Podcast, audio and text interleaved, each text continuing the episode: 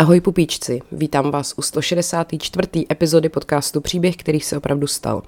Já jsem Markéta, stále jsem hlasově lehce indisponovaná, ale to nevadí. Eh, já jsem si říkala, že by zase to chtělo jako naředit ty všechny ty dějáky něčím, řekněme, bizarním a vzpomněla jsem si na téma experimenty na lidech, který jsem si už xkrát poznamenávala, vy jste si o to i psali. No a tak jsem se na to vrhla. A to teda musím říct, že jsem čuměla, jo. Jakou jsem otevřela pandořinu skřínku. Co skřínku? Pandořinu skříň. No, možná to nebyla ani skříň, možná je to spíš pandořino nákladový nádraží Žižkov.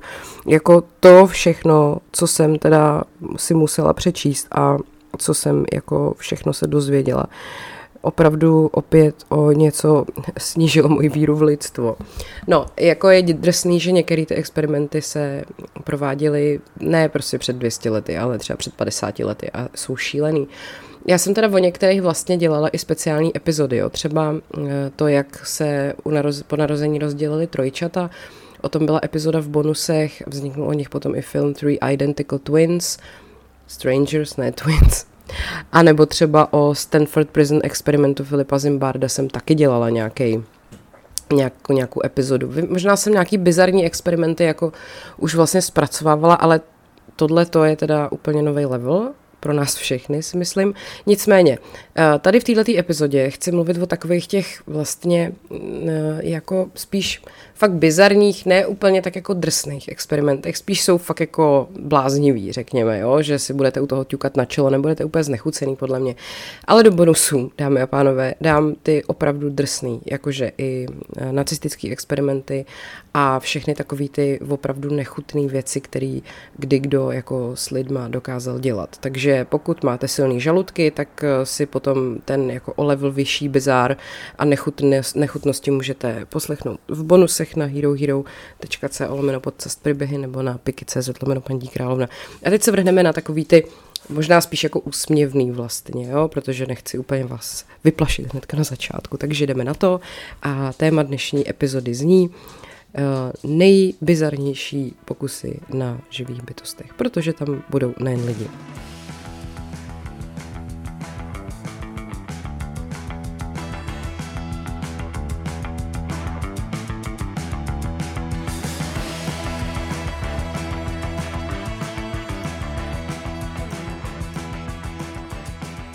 Myslím si, že na začátku je třeba jako zdůraznit, že všechny tyhle ty experimenty, které budu popisovat, nejsou vůbec jako dílem nějakých podivínů nebo nějakých jako sa- samozvalých lékařů či vědců. Jsou to opravdu jako lidi, kteří byli poctiví, tvrdě pracující vědci, který prostě nějakým způsobem asi nebyli úplně ochotní přijmout to, eh, že svět nějak funguje a rozhodli se prostě zkoušet, jestli to náhodou třeba není i jinak.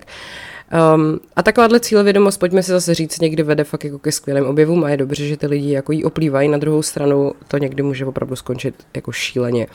A bohužel teda není dopředu, není dopředu jasný, kam ta cesta povede, že jo. Jak eh, Jára Cimroman prostě říká, je třeba prostě říct tudy ne, přátelé. A tyhle ty lidi teda musím říct, že opravdu velmi jako intenzivně vykřikovali do světa tudy ne, přátelé. Uh, tak se na to pojďme podívat. Jo? Uh, první takový pokus, o kterém vám chci povídat, jsou uh, sloni na LSD. Protože, jako možná by vás to nenapadlo, ale uh, byl pán, který ho napadlo, jaký to asi je, když dáte slonovi LSD, no a rozhodli se tady tu záhadu nebo odpověď na tuto otázku najít. A dělo se to teda v pátek 3. srpna 1962, kdy Warren Thomas, ředitel Lincoln Park Zoo v Oklahoma City, vystřelil do zadku slona Taska nábojnici, nebo jako, to byla vlastně stříkačka, z 297 mg LSD. A s tím Thomasem tam byli i dva kolegové z lékařské fakulty Oklahomské univerzity, Louis Julian West a Chester M. Pierce, jakože for real prostě do prdele. Vyloženě doslova do prdele. A ta dávka byla asi tři tisíckrát vyšší než jako běžná dávka pro člověka, protože slon je tři tisíckrát větší a těžší než člověk, že jo, to je úplně přesný. Um, no, Thomas West a Pierce usoudili, že pokud chtějí dát slonovi LSD, tak by mu ho měli dát prostě hodně. Později vysvětlili, že cílem experimentu bylo zjistit, uh, jestli to LSD vyvolá u slona takovej ten, v angličtině se mu říká must, must, no, prostě druh dočasného šílenství, který sloní samci někdy zažívají a během kterého se stávají velmi agresivníma a vylučují takovou uh, lepkavou tekutinu ze spánkových žláz a jako proč to chtěli vědět? Podle mě jenom proto, že byli prostě debilně jako zvědaví a neměli vůbec žádnou úctu k tomu zvířeti. Každopádně, ať už ten důvod toho experimentu byl jakýkoliv, tak se překvapivě téměř okamžitě zvrtnul. Uh, slon Tusko reagoval, jako by byl postřelený z pistole, že jo? Takže několik minut uh, prostě šíleně jako troubil na všechny strany, běhal tak nějak se rychle pohyboval v té své ohradě a pak se zhroutil. Eh, ty vyděšený vědci se ho pak snažili oživit různýma antipsychotikama, ale eh, po hodině byl ten slon mrtvej. To je opravdu šokující.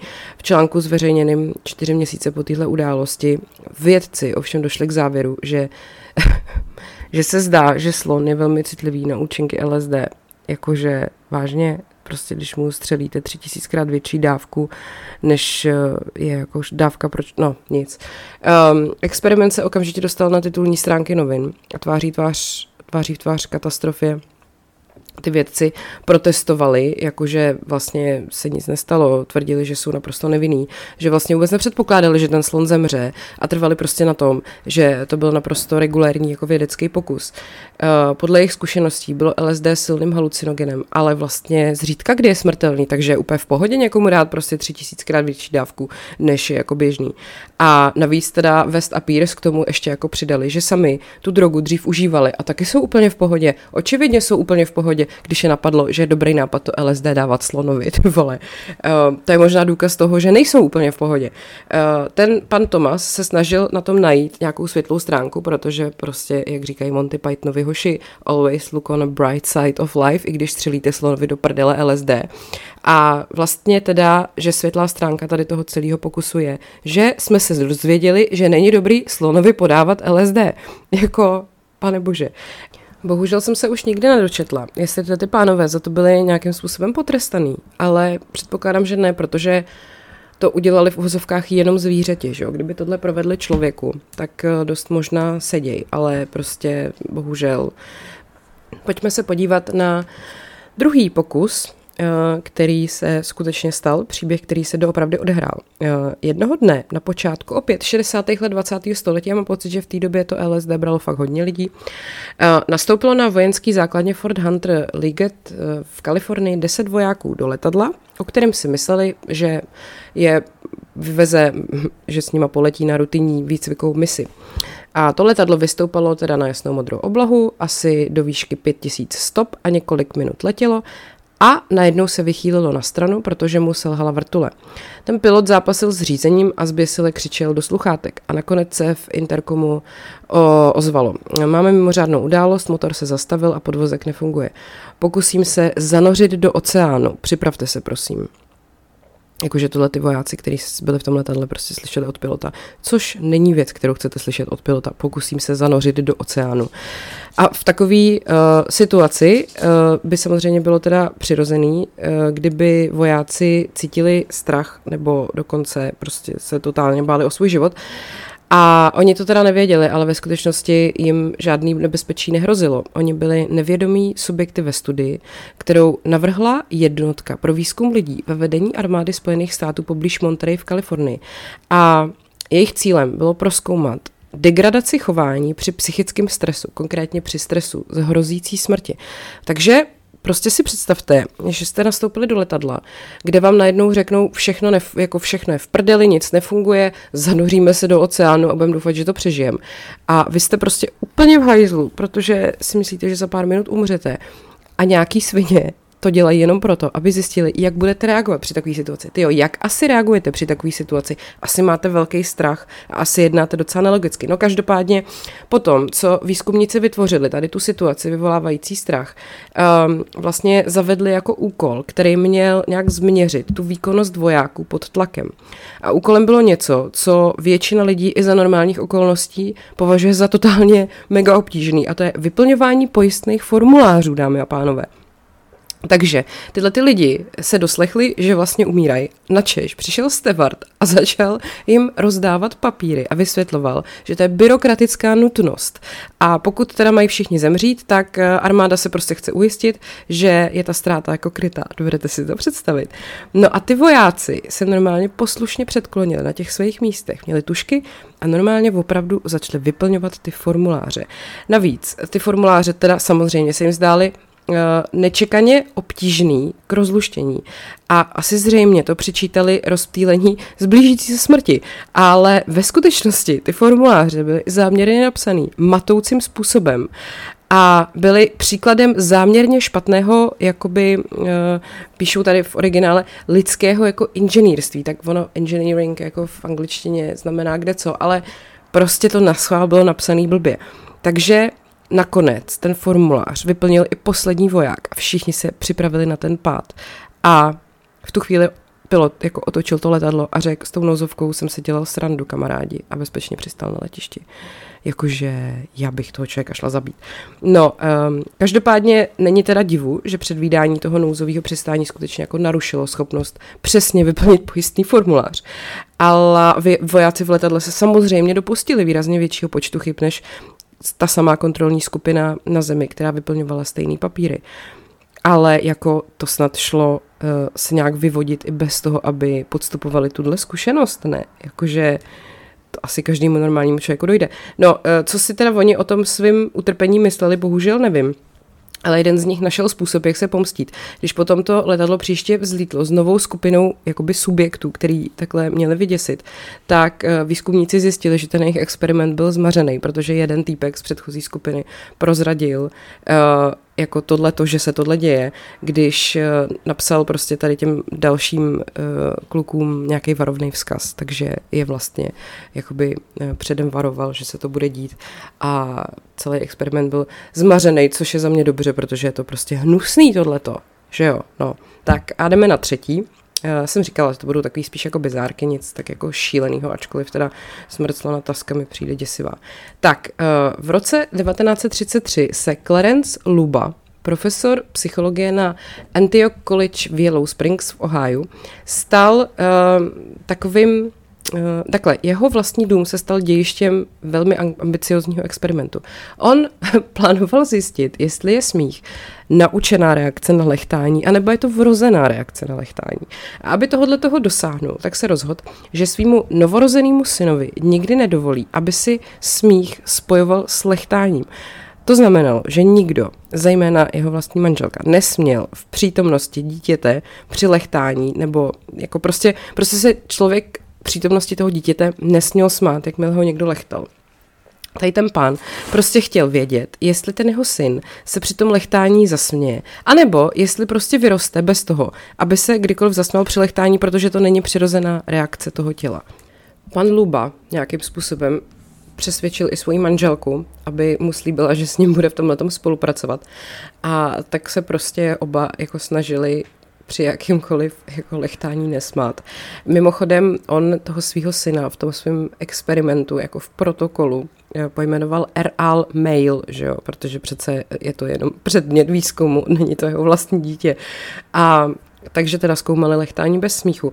No a on teda navíc během těchto sezení uh, dělal, takhle, byly experimentální sezení samozřejmě. On právě toho svého RAL mail podroboval lechtání a nesmál se, jo. A dodržoval to velmi přísný postup. Nasadil si masku z lepenky o rozměrech 30x40 cm a jako další bezpečnostní opatření si za ní udržoval, cituji, střízlivý výraz bez úsměvu. A potom svého syna lechtal podle předem stanoveného vzoru. Nejprv lehce, pak razantně, v pořadí podpaží, žebra, brada, krk, kolena, pak nohy. A všechno šlo dobře až do 23. dubna 1933, kdy si pan Luba poznamenal, že se jeho žena přiznala při jedné příležitosti po koupání syna s ním uh, prostě skákala, poskakovala, lechtala ho a smáli se. Um, není jasný, jestli to stačilo ke zmaření experimentu, ale jistý je, že v sedmi měsíci R.Al Mail při lechtání spokojeně křičel smíchy, takže Pan Luba se nicméně nenechal odradit a experiment zopakoval i poté, co se mu v únoru 1936 narodila dcera pojmenovaná E.L. Female a dosáhnul teda bohužel stejného výsledku. Ve věku sedmi měsíců se jeho dcera při lechtání smála. Eh, pan Luba došel k závěru, že smích teda musí být přirozená vrozená reakce na lechtání. Z jeho závěru je ale cítit taková lehká váhavost, jako kdyby měl pocit, že všechno mohlo být jinak, kdyby prostě jeho manželka pečlivě dodržovala jeho pravidla. Uh, jeho studie o lechtání je teda každopádně poučením pro další takovýhle vážný výzkumníky, protože při jakýmkoliv experimentu je prostě téměř nemožný kontrolovat všechny proměny, kor když prostě jednou z nich je matka vašeho dítěte, že jo, logicky. Tak, Jdeme na další experiment. Uh, a teď vyvolávají uh, různé emoce, nějaký charakteristický výrazy obličeje, jestli jako existuje vlastně jeden výraz, který všichni používají pro vyjádření šoku, jiný pro znechucení a takhle. To mi přijde docela jako zajímavý vlastně. V roce 1924 Carney Landis, postgraduální student psychologie na univerzitě v Minnesota, navrhnul experiment, aby to zjistil. Jo? On si do laboratoře přivedl pokusné osoby a na jejich obličej nakreslil čáry, aby mohl jako líp pozorovat ty přesné reakce a pohyby jejich svalů. A potom je vystavil různým podmětům, který, pardon, podnětům, který měly vyvolávat silnou emocionální reakci. Taky nechal třeba čuchat čpavek, poslouchat jazz, dívat se na pornografické obrázky nebo strkat ruku do kbelíku se žábama. A když potom reagovali na ty jednotlivé podněty, tak si fotili jejich obličeje. A vrcholem toho experimentu bylo, když Landis přinesl na tácu živou bílou krysu a požádali je, aby jí usekli hlavu. A většina těch lidí se toho jeho požadavku bránila za začátku a spochybňovali, že to myslí vážně. On je teda ujistil, že myslí. A uh, ty pokusné osoby pak různě jako váhavě zvedali ten nůž, zase ho pokládali. Uh, ženy třeba začaly plakat, že jo, a podobně, muži jako nadávali. On je přesto pobízel furt dál. A na těch fotografiích, na který, který on pořídil, je vidět, že uh, jak ty lidi s těma pomalovanýma obličejema prostě stojí nad tou krysou s nožem v ruce a vypadají všichni jak, jak lidi, jak členové nějakého podivného kultu, který prostě se chystají přinést nějakou oběť, prostě tak. Um, Dvě třetiny těch pokusných osob nakonec udělali, co jim on řekl. A on si všiml, že většina z nich plnila úkol velmi neobratně. Snaha a pokus o spěch obvykle vyústily v poněkud nešikovnou a zdlouhavou práci před dekapitaci. Ani když subjekt odmítl, Krysa bohužel nedostala milost. Uh, prostě on vzal ten nůž a té kryse tu hlavu useknul sám, což mi přijde zbytečný. Při zpětném pohledu tenhle ten jeho experiment představoval jako ohromující vlastně ukázku ochoty lidí plnit rozkazy, ať jsou jakkoliv nepříjemný, což je mnohem jakoby vlastně výraznější věc, než to, jaký u toho mají uh, výrazy v obličeji od, vlastně on tím letím o téměř 40 let předstihnul výsledky mnohem slavnějšího experimentu Stanleyho Milgrama s poslušností na Yaleově univerzitě. O, k tomu já se taky dostanu, k tomuhle tomu, ale možná vlastně až v tom bonusu. Sám Landis se nikdy neuvědomil, že vlastně ta, právě ta poddajnost těch jeho pokusných osob je mnohem zajímavější než ty jejich výrazy tváře. On zůstal soustředěný na to svoje původní výzkumný téma a Teda ne, jakoby nikdy se mu nepodařilo najít jeden typický charakteristický výraz obličeje, který lidi mají při tom, když mají uříznout uh, kryse hlavu. No, takže jdeme na další. Eh, Robert E. Cornish, výzkumník z kampusu Kalifornské univerzity v Berkeley ve 30. letech 20. století věřil, že našel způsob, jak navrátit život mrtvým. Alespoň jako v těch případech, kdy nedošlo k většímu poškození orgánů. A ta jeho technika spočívala v tom, že houpal mrtvolu nahoru a dolů, aby se v ní jako rozproudila krev a zároveň se do ní vstřikovala směs adrenalinu a různých protislerážlivých látek. Tuto svou metodu vyzkoušel na řadě fox eh, který pojmenoval Lazar podle biblické postavy, kterou Ježíš přivedl zpět k životu. Jo. Eh, pan Korneš psy nejprve udusil a nechali 10 minut mrtví a potom se je pokusil oživit. První dva pokusy se mu nezdařily. Vlastně pokusy číslo 3 a 4 byly úspěšný. Psy se s kňučením a slabým štěkotem probouzeli zpět k životu. Ačkoliv byli slepí a měli těžce poškozený mozek, žili ještě několik měsíců jako domácí mazlíčci v jeho domě a údajně vzbuzovali hrůzu o ostatních psů. Ten jeho výzkum vyvolal velmi jako velkou kontroverzi, eh, že teda mu dokonce Kalifornská univerzita řekla, že už prostě jako tam není vítaný. On potom ve své práci pokračoval v plechový boudě, kterou měl přistavenou u svého baráku, přestože teda si sousedi stěžovali, že záhadný výpary Eh, který tam odsaď jdou, eh, způsobují loupání barvy na jejich domech. Eh, o mnoho let později, potom v roce 1947, pan Cornish oznámil, že je s tím připravený experimentovat i na lidech a měl ve svém arzenálu nový nástroj, což byl po domácku vyrobený přístroj na srdeční, jakoby na znovu obnovení srdeční činnosti, který byl prosím vás sestrojený z dmychadla vysavače, trubek od radiátoru, železného kola, válečků a 60 tisíc oček uh, tkaniček. Thomas McMonigal, vězeň čekající v celé smrti na popravu, se dobrovolně nabídnul, že se stane pokusným králíkem, protože tam už opravdu nebylo co ztratit. A Cornish požádal stát Kalifornie o povolení k provedení svého experimentu. Stát potom tady tu žádost zamítnul a úředníci se prostě řekli, že se obávali, že kdyby McMonigal ožil, tak by ho museli propustit. Vězeň odsouzený k trestu smrti se nabídl k oživení, ale stát ho odmítl, takhle zněl titulek v novinách. Pan, zklama, pan uh, zklamaný pan Korniš se potom uh, uchylil uh, vlastně od tady těch pokusů k jinému biznisu a živil se do smrti prodejem zubní pasty podle nějakého vlastního receptu, což je asi o něco míň uh, děsivá věc než oživování mrtvých psů a podobně. Tak, a jdeme na další experiment. V létě roku 1942 stál Lawrence Leshan z The College of William and Mary ve Williamsburgu ve Virginii ve tmě uh, táboře na severu státu New York a tam uh, koukal na řadu spících mladých chlapců a stále dokola intonoval jedinou větu. Moje nechty chutnají strašně hořce. Moje nechty chutnají strašně hořce. A Samozřejmě, že když byste tohle viděli, jak byste si mysleli, že se zbláznil, pravděpodobně máte pravdu, ale on teda ve skutečnosti prováděl experiment, s tím, že se něco naučíte během spánku. Jo? Všichni chlapci byli totiž diagnostikovaní jako chronický okusovači nechtů. A pan Lšan chtěl zjistit, jestli tady ta jakoby negativní sugestce ve spánku je může vyléčit. Já myslím, že si všichni vybavujeme epizodu z Přátel, kdy takhle Chandler poslouchal takovou tu kazetu ve spánku, si silná, sebevědomá žena a pak eh, se choval jako žena přes den. no, tak tohle bude asi něco podobného. Každopádně eh, pan Lšan používal nejdřív fonograf, který právě 300krát za noc zvěrně opakoval větu, když chlapci spali.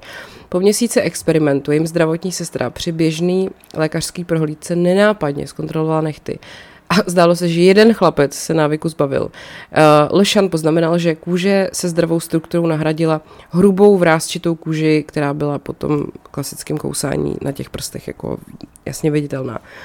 Pak po pěti týdnech uh, došlo k katastrofě. Rozbil se fonograf. Tváří tvář v tomu, že bude muset od experimentu upustil, upustit. Právě začal pan Lešan sám stát ve tmě a sám opakovat tuto tu sugesti bez jako použití nějakýho, uh, nějaký technologie. Uh, překvapivě to mělo ale mnohem větší účinek. Během dvou týdnů mělo dalších sedm chlapců zdraví nechty. Pan Lešan spekuloval, že to bylo proto, že jeho hlas byl jasnější než ten z toho fonografu. Další možností bylo, že uh, možná jenom ty děti byly prostě strašně vyděšený tím, co se jako v noci dělo. Uh, možná si říkal, že když si přestanou kousat ty nechty, tak ten divný chlápek konečně odejde a budou moc spát. No, um, ke konci léta pan Lešan zjistil, že 40% chlapců se tohohle toho zlozvyku zbavilo a došel k závěru, že efekt učení ve spánku je zřejmě jakože reálný. Jiný výzkumníci to později spochybnili. V experimentu z roku 1956 na Santa Monica College v Kalifornii William Emmons a Charles Simon použili elektroencefalograf k měření mozkové aktivity pokusných osob a ujistili se, že před přehráním zprávy plně spí. A za těchto podmínek ten efekt učení ve spánku totálně zmizel, takže prosím vás nefunguje to. Kdybyste si chtěli prostě eh, v životě něco vylepšit, tak se to nestane, takže si to budete poslouchat, když spíte. No, eh, Tak jdeme na další, sedmý už uh, příběh, který se opravdu stal. Tentokrát to bude prosím nás o krocanech. Uh, při výzkumu sexuálního chování krocanů zjistili Martin Shane a Edgar Hale z Pensylvánské státní univerzity, že samci tohohle toho druhu opravdu nejsou vybíraví. Když je umístili do místnosti s realistickým modelem krocaní sanice, ptáci se s ní pářili stejně ochotně jako se skutečnou. Shane and, and Shane and Shane a Hale se na základě tohoto pozorování pustili do série experimentů. Jejich cílem teda bylo zjistit, jaký minimální podnět je potřeba k tomu, aby se samec krocana vzrušil. A přitom z modelu krocana Přitom z modelu té krocaní samice postupně odstraňovali jednotlivé části, dokud ten samec nakonec nestratil zájem. Jo? Takže prostě co, jak málo stačí krocanovi k tomu, aby si myslel, že tam má samici a vzrušil se. Ocas, nohy a křídla, jo? oni odstranili všechno, ale e, i tak se ten pták prostě přiblížil k tomu modelu a snažil se dělat ty svoje jako věci, že jo. Nakonec už potom zbyla jenom hlava na klacku, ale i tak to samce krocana stále zajímalo. Uh, on vlastně ve skutečnosti dával přednost hlavy na klacku před tím uh, tělem bez hlavy, jo, takže hlava je očividně důležitá. Takže vědci spekulovali, že samcová fixace na hlavu pramení z mechanismu páření krocenů, protože když krocaní samec nasedá na samici, je o tolik větší než ona, že jí vlastně kromě hlavy zcela zakryje. Takže se vlastně domnívali, že právě ta hlava je středem té jeho jakoby erotické pozornosti. Shane a Hale pak zkoumali, jak minimální může být ta hlava, aby krocana ještě vzrušila, nebo jak jako zjistili, že nejlíp funguje čerstvě uříznut čerstvě uříznutá hlava na klacku. Další v pořadí uh, byla uh, vysušená hlava samce, následovaná dva roky starou odbarvenou seschou a tvrdou hlavou samice. Poslední místo obsadila obyčejná hlava ze dřeva, ale i ta vyvolala sexuální reakci. Svoje výsledky potom publikovali v roce 1965 v knize Sex and Behavior. A než se vlastně vůbec byste se chtěli nad tím letím bavit, tak byste si měli uvědomit, že náš druh stojí na vrcholu bestiální pyramidy zvrácenosti. Lidi se pokouší pářit v podstatě téměř čímkoliv, že jo. Třeba příkladem je Thomas Granger, dospívající chlapec, který se v roce 1642 stal jedním z prvních lidí, kteří, se, kteří byli v puritánské Nové Anglii popraveni víte za co? Měl sex s krocanem. Tak to je krásná pointa tohoto příběhu. Takže eh, nesmějte se krocanům, že je vzrušují eh, se schlý hlavy na klacku. Jo, my jsme mnohem horší. Tak, jdeme na osmý příběh, který se opravdu stal a experiment. Eh, tentokrát to jsou dvouhlaví psy. V roce 1954 šokoval jaký jiný než sovětský chirurg Vladimír Demičov svět odhalením chirurgicky vytvořeného monstra, dvouhlavého psa. Stvoření uh, stvoření stvořil v laboratoři Moskevského chirurgického institutu tak, že na krk dospělého německého ovčáka narouboval hlavu, ramena a přední nohy štěněte. OK, tohle je fakt nechutný. Uh, Děmičov pozval novináře z celého světa, aby se stali jakoby svědky toho, co stvořil. Novináři zalapali po dechu, když obě ty hlavy současně lemtaly z misky a pak se zhrozili, když to mlíko eh, z hlavy štěněte vytejkalo z, jakoby vlastně z toho pahýlu jeho jícnu, který nikam neved. Štěně samozřejmě nepotřebovalo eh, jíst ani pít, veškerou výživu eh, to získávalo vlastně z oběhového systému toho staršího psa. Rádo ale olizovalo třeba bombóny, jo, nebo se napilo, protože mělo vyschlo v tlamě. Zvláště teda zajímavý v vozovkách bylo, do jaký míry obě ty hlavy sdílely společný soubor smyslových zážitků. Reportáři, vyp- reportáři vypozorovali, že když jedna hlava chtěla jíst, chtěla i druhá. Když bylo horko, obě se zadejchaly. Když jedna z nich zývala, zývala i druhá. Ale ne všechny emoce byly totožný. Starší pes, který ho rozčilovalo, že má na krku připevněnou cizí hlavu, si ji občas snažil se třást. A štěně to přiměl třeba k odvetě, tak ho třeba kousalo do ucha. Ten Děmičovův dvouhlavý pes pardon, dvouhlavý pes, žil pouhých 6 dní, ale v průběhu Následujících 15 let bohužel tady toho chlapka nikdo nezavřel. On skonstruoval dalších 19 kusů, pane bože. Ani jeden z nich nežil příliš dlouho. Rekord byl jeden měsíc, protože prostě samozřejmě nevyhnutelně podlehnul odmítnutí tkáně. Pan Děmičov se v tomhle ohledu zdál být dost jako naivní a nezmar a často poznamenával, že psy umírali jenom kvůli nedokonalostem v jeho chirurgické technice a ty on brzo odstraní, ty nedokonalosti. Um, Sovětský svaz hrdě vystavoval psy jako důkaz lékařský před převahy jako národa, toho národa, že jo, svýho, ale většina lékařů na západě eh, jako odmítala prostě, že tady to vůbec jako je prostě nějakým způsobem relevantní. Západní tisk o tom nakonec začal mluvit jako o ruském chirurgickém sputniku. Pan Děmičov svoje aktivity zdůvodňoval jako součást pokračující série experimentů s chirurgickými technikama, jejichž cílem bylo naučit se provádět transplantaci lidského srdce. Christian Barnard z Univerzity v Kapském městě v jeho Africké republice ho teda v prosinci 1967 předstihnul, ale Děmičovovi se teda prej připisuje zásluha za to, že mu k tomu připravil půdu. No nevím, jako nemuseli u toho ty zvířata takhle trpět, je to nechutný. A pak tady máme devátý příběh, který se opravdu stal a bizarní experiment a to je lékař, který, um, no já vám to řeknu až postupně. Jak daleko byste vůbec sami zašli, abyste dokázali svůj vlastní názor? Uh, Stabins Firt, lékař žijící na počátku 19. století ve Filadelfii, zašel podle mě o dost dál než spousta lidí. Mnohem dál. Když vypozoroval, že žlutá zimnice jako řádí jenom v létě, ale přes zimu ne, tak vyslovil prosím vás hypotézu, že se nejedná o nakažlivou nemoc. Domníval se, že ji způsobuje nadbytek stimulantů, jako je teplo, jídlo a hluk. A aby svoji domněnku dokázal, tak se rozhodl, že jako prokáže, že ať se žlutý zimnici vystaví sebe víc, tak jí v zimě prostě nechytne. Začal tím, že si udělal malý řez na paži a do řezu nalil čerstvé zvratky získané od pacienta se žlutou zimněsí a neonemocněl. Ale nezůstaly jen u toho. Jeho pokusy byly stále odvážnější. Na pažích si udělal hlubší řezy, do kterých lil zvratky. A dokonce si je lil i do očí.